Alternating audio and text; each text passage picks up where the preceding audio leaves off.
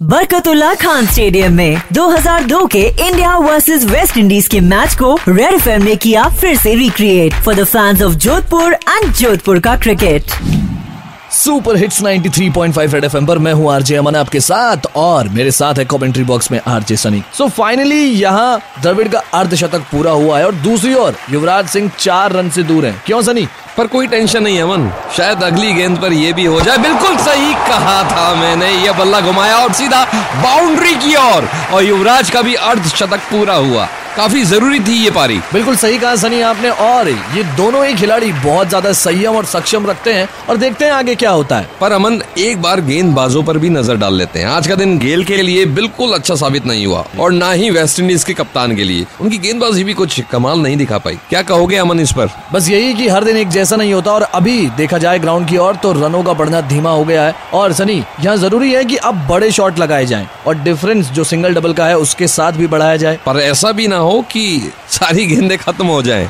पर जब आपके साथ क्रीज पर युवराज हो तो बड़े शॉट के लिए क्या सोचना? सही कहा लेकिन अभी स्कोर की अगर बात की जाए तो तीन विकेट के नुकसान पर 24 ओवर खेलने के बाद 118 रन कंप्लीट। सुनते रहिए सुपर हिट्स 93.5 रेड एफएम। बजाते रहो। आज पूरे दिन 2002 के इंडिया वर्सेस वेस्ट इंडीज के मैच के हाइलाइट्स के मज़े उठाते रहो और सुपर हिट्स 93.5 रेड एफएम बजाते रहो।